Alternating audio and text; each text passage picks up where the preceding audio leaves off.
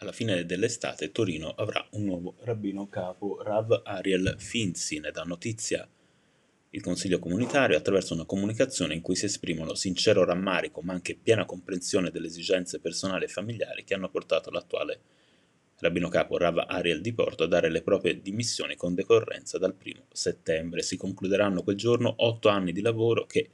sottolinea il Consiglio, l'hanno portato a farsi apprezzare e amare dall'intera comunità che ha visto in lui una guida sicura, una persona dotata di una straordinaria disponibilità umana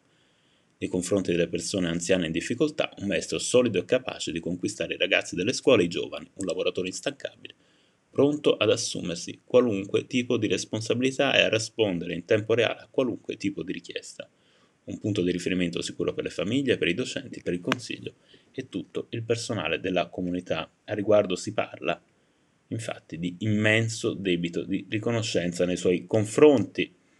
Dopo una riflessione che si definisce lunga e approfondita, il Consiglio ha scelto di rivolgersi a Raffinzi, attuale rabbino capo di Napoli, che ha di recente conseguito il titolo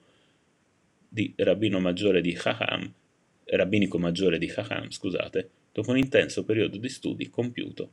nella scuola Marguglies Disegni sotto la guida di Rav Alberto Somek. Tra gli elementi che hanno fatto la differenza, la sua preparazione, l'unanime apprezzamento ottenuto nei sette anni a Napoli, il suo grande entusiasmo per la nuova sfida da affrontare.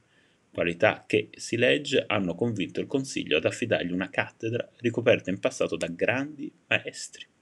Raffinzi, si evidenzia ancora, il primo torinese dopo molti decenni a divenire rabbino capo della sua città, una città dove ha trascorso l'infanzia e la giovinezza, nonché il primo laureato dopo diversi anni al corso superiore di studi della scuola rabbinica